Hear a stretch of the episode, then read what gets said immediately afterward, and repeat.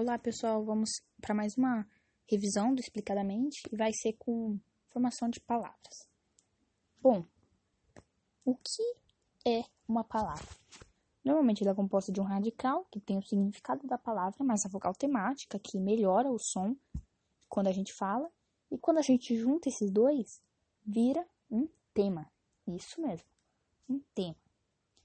E aí, depois disso, tem os afixos, que são o sufixo e o prefixo. Prefixo quando é colocado antes da radical, sufixo quando é colocado depois. Também temos o método de desinência, que é nominal e verbal. Nominal, normalmente a palavra mostra o gênero, se é masculino ou feminino, e o número, se é plural ou singular. Na verbal, mostra o modo, se é indicativo ou se é outros. Tempo, se é pretérito, presente, se é pessoa, se é nós, ele, primeira pessoa, segunda pessoa. Fora isso, nós temos a derivação. O que seria a derivação? A derivação é formas de criação de palavra. Quando essa formação de palavra é composta por um sufixo, a gente chama de derivação sufixal. Por exemplo, a palavra primária é mar.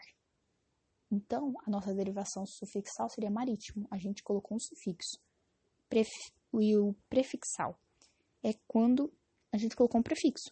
Por exemplo, a palavra original é feliz. Numa derivação prefixal seria infeliz, porque a gente colocou um in. E também temos a prefixal e a sufixal, quando a gente coloca o sufixo e o prefixo. Por exemplo, infelizmente.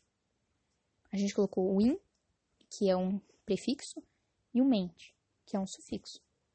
A parasintética é bem semelhante à prefixal e à sufixal, só tem uma única diferença. Na parasintética, se você tirar um dos afixos, a palavra deixa de existir.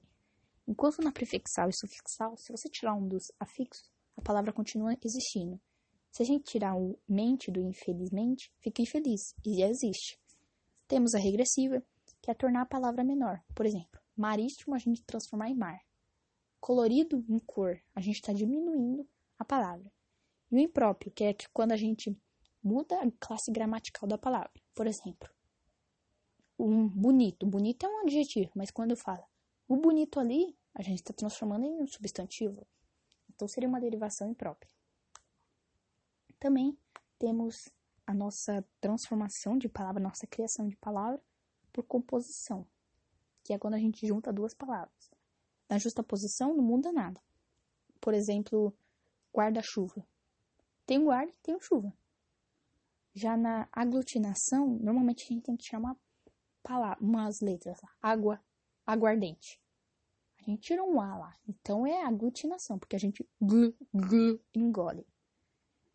Entenderam, né?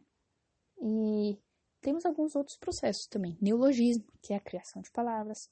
Onomatopeia, que é a transcrição de sons por escrito, e o hibridismo, que é quando a gente, numa mesma palavra, envolve duas línguas. E é por isso que a gente vai terminar aqui.